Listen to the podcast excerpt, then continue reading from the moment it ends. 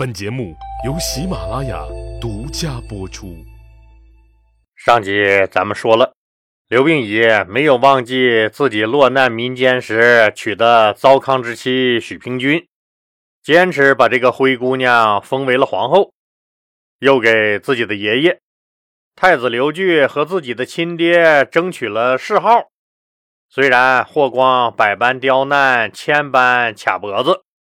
给了刘病已的爷爷和爹两个视同于骂人的谥号，但不管怎么说吧，有了谥号就能享受祭祀了。刘病已还是很满足的。但让刘病已闷闷不乐的是，大汉朝廷现在有个怪现象，啥怪现象呢？那就是自从霍光平定了敢于挑战他权威。意图谋逆的上官桀、桑弘羊、恶意长公主和燕王刘旦的合谋叛乱以后，霍光觉得治理官吏和老百姓还得出重拳下死手，否则有人可能还会有对他不利的想法。特别是霍光废掉了刘贺这个皇帝以后，他也知道。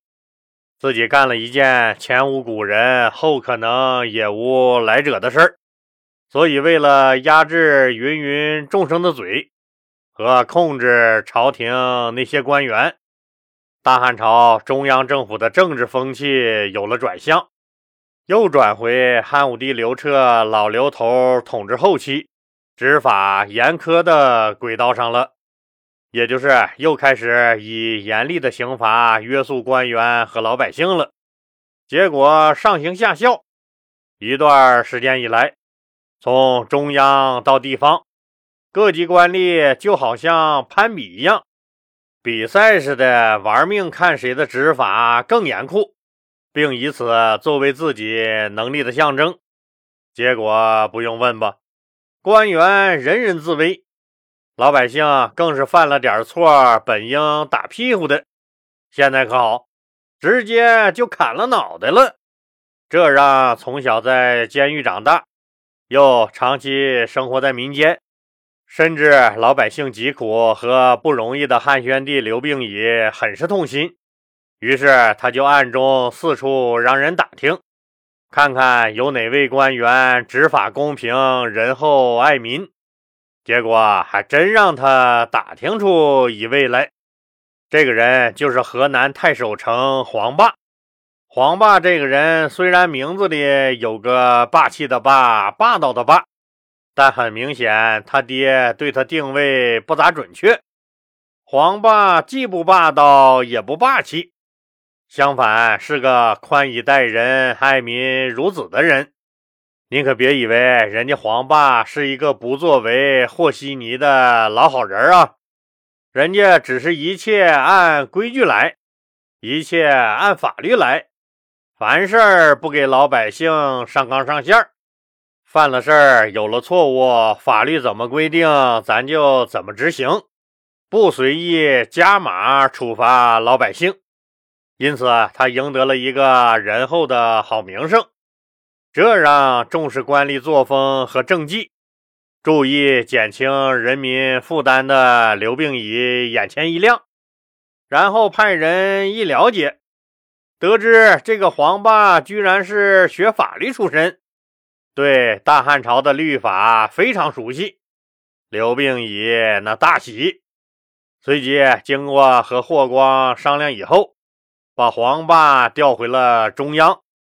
升任为廷尉正，注意啊，廷尉正不是廷尉，廷尉正是廷尉的助手，相当于副廷尉，是国家的高级审判官员，负责审理判决地方上把握不准的疑难案件，是不是有点相当于咱们现在最高法的首席大法官呢？他还有权代表廷尉去参加赵狱对罪犯的会审。对了，咱们经常在影视剧中看到古代某某贼拉大的官员被宣布双规，打入赵狱。那赵狱到底是个什么东西？简单的说，赵玉从抓人到最后定罪，都是皇帝说了算，外人无法插手。当然，也不是谁都有资格进诏狱的。进诏狱那是有很高门槛的，一般指九卿、郡守一级的两千担高官有罪，需皇帝亲自下诏书才能逮捕的人。关押和审判他们的地方就是诏狱。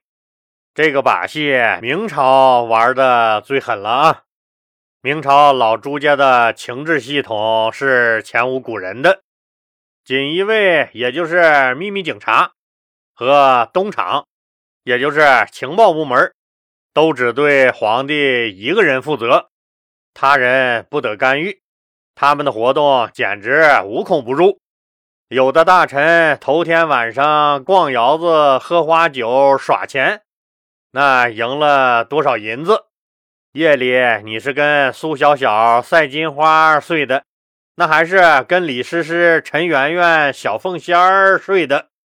第二天一早，皇上就已经知道了，甚至拿来和这个大臣开玩笑，吓得大臣汗流浃背。这种心理的恐怖威压，比犯罪嫌疑人知道警察给他上手段还要命。真有人惹恼了皇帝，锦衣卫直接就抓人。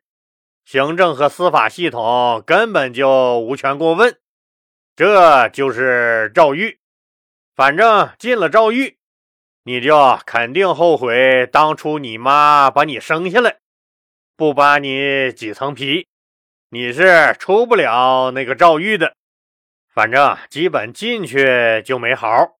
汉宣帝刘病已把执法公平、仁厚爱民的黄霸升为廷尉正以后。黄霸在任期内多次裁断疑难案件，朝廷上下都认为判的很是公平。不久，黄霸再次升任为丞相长史，也就是丞相府的秘书长。公元前七二年一开春有人把田延年给告了。田延年是谁？都知道吧？前两天老李刚刚讲过他。忘了没？就是在霍光要废掉大汉朝第九任皇帝刘贺时，拔剑挺身而出，吓唬住众大臣，帮了霍光大忙的那位，那绝对是个狠人。霍光也知恩图报，因为这次的功劳，霍光把田延年这个铁杆小弟。升任为主管全国经济财税的大司农。您想，主管全国经济和财政税收，这应该是大汉朝最大的肥缺岗位了吧？可能您要说了，朝廷里那谁不知道田延年是霍光的铁杆小弟、绝对心腹啊？谁敢告他呀？朝廷里当然是没人敢告他，知道告他也告不赢。告他的是两个商人，两个被逼得走投无路的大商人。情况是这个样子的：茂陵有姓焦和姓贾的两个大商人，他俩是做什么买卖的呢？这哥俩是专做死人生意的。就是大量收购木炭、芦苇这些修造坟墓的物资，储存起来，准备逮个机会卖个高价。结果俩人天天躲在墙角，阴戳戳的捣鼓。天灵灵，地灵灵，快死人，快死人，快死人！结果啊这老天爷也不经念叨，真的是给他们显灵了。他们最大的一次机会来了。年纪轻轻的汉昭帝刘弗陵突然去世，大家一下子都懵逼了。朝廷根本就没有预备好修建陵墓的物资。谁能想到，年年轻轻的皇帝突然就挂了？这啥都没准备好，那可咋整？这下子，姓焦的和姓贾的那两个大商人偷笑了。当然，当面笑那肯定是不敢的。皇帝死了，你敢笑？反正肯定睡觉一晚上都能乐醒好几回，因为他俩储存了几千万钱修造陵墓的物资，这下子可以发个大财了。可谁能想到，主管修建陵墓的大司农田延年，仗着霍光的势力，专横跋扈，不按套路出牌。他根本不想花钱从这些人手里购买修建陵墓的物资，反而出了一个恶毒的主意。他向汉宣帝刘病已上书，说姓焦的和姓贾的这些商人非法囤积储存修建陵墓的物资，这就是大奸商囤积居奇，良心大大的坏了。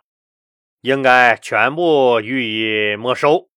刘病已那时候刚刚上位，既然是霍光的人提出的建议，同意也得同意，不同意也得同意，他根本没得选。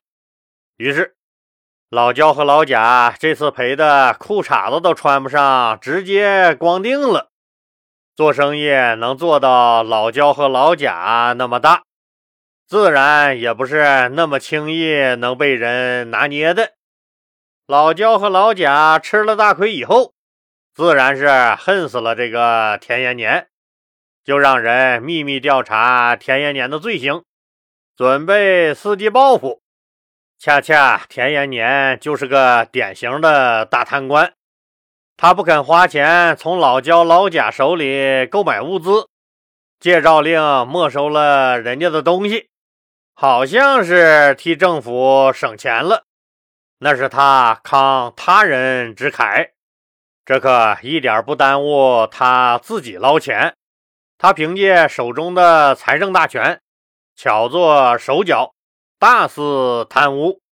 比如替汉昭帝刘弗陵修建陵墓的时候，陵墓嘛，就是沙子和土堆起来的，所以要用大量的沙子和土。运输这些沙子和土，又需要大量租用民间的牛车。当时的价格，拉一车这种沙土，要付给老百姓一千钱的费用。可田延年做了假账，一车沙土的合同价是两千钱，可他只需付给农民工一千钱，里外里自己闹了一半去。修陵墓前前后后一共拉了三万车的沙土，田延年报销了六千万，其中三千万直接装自己兜里了。老焦和老贾费了很大的劲儿，才掌握了田延年贪污的真凭实据。于是，在公元前七二年一开春俩人决定冷不丁拍狗日的田延年一板砖。于是，他们通过关系告了御状，汉宣帝刘病已就按照程序命令调查这一宗贪污大案。田延年是霍光的人，霍光自然要关照一下田延年。实际上，霍光根本没把田延年这点破事儿当个事儿，他就是问一问田延年，到底有没有贪污这个事儿。如果有这个事儿，给他遮掩过去就是了。实在不行，咱说是临时工干的。你田延年田大人最多是个监管不力，最多皇上捣鼓你两句，这事儿也就过去了。结果霍光把田延年叫过来一问，田延年的反应亮了，这货坚决抵赖，死不承认。直接否认三连，不是我，我没有，别瞎说，差点没把霍光给气死。霍光能搞定燕王刘旦、恶意长公主上官桀、桑弘羊，能架空汉昭帝刘弗陵，能废掉刘贺，他那个手腕那绝对是一流的。田延年虽然说是他的心腹。但他的位置那么特殊，难免身边没有霍光的眼线。可以说，田延年干的这点破事儿，没准霍光早就知道。即使田延年身边没有霍光的眼线，但大商人们告田延年，那图个啥？霍光分析，这绝对不是针对自己的政治斗争。要不是真有这事儿，老百姓是不敢告田延年的。谁都知道，民不跟官斗，跟官斗一点好处捞不着。这次搞不死人家田延年。商人老焦和老贾全家都得死光光，所以霍光一分析就知道田延年肯定是贪污了。没想到田延年在自己面前死不承认。对于霍光这种玩政治的人来说，最怕啥呀？根本不怕小弟们贪点钱，又不是自己家的。他们最忌讳的是下属欺瞒，不跟自己说实话，尤其是这种铁杆心腹。霍光一看田延年居然跟自己撒谎欺骗自己，就想着正好借田延年这个事儿，顺便敲打敲打霍氏集团的其他人，告诉他们都他妈给我放明白点儿别欺骗我。没啥好果子吃，于是他就对田延年说：“既然这事儿你没干过，那我就让人一查到底，绝不冤枉一个好人，也绝不放过一个坏人。意思就是公事公办呗，给你机会，你不是不说吗？那田延年能不能全身而退？”霍光会不会失去这个左膀右臂呢？咱们呢，下集接着说。现在喜马拉雅推出了给专辑投月票的活动，当然是免费的。兄弟姐妹们，记得把您手里的月票投给老李的这个专辑啊！月票多少就显示节目的受欢迎程度。老李还希望有条件的听友能加入老李的新米团，现在加入还是有优惠的，可能过一阵儿优惠要取消，因为苹果手机系统是个独立系统，所以苹果手机如果按月购买老李的新米团，享受不到连续包月的最优惠政策。老李建议用苹果手机的听友。直接购买包年服务，那个是最优惠的价格，能给您省下不少的钱。谢谢各位听友的支持。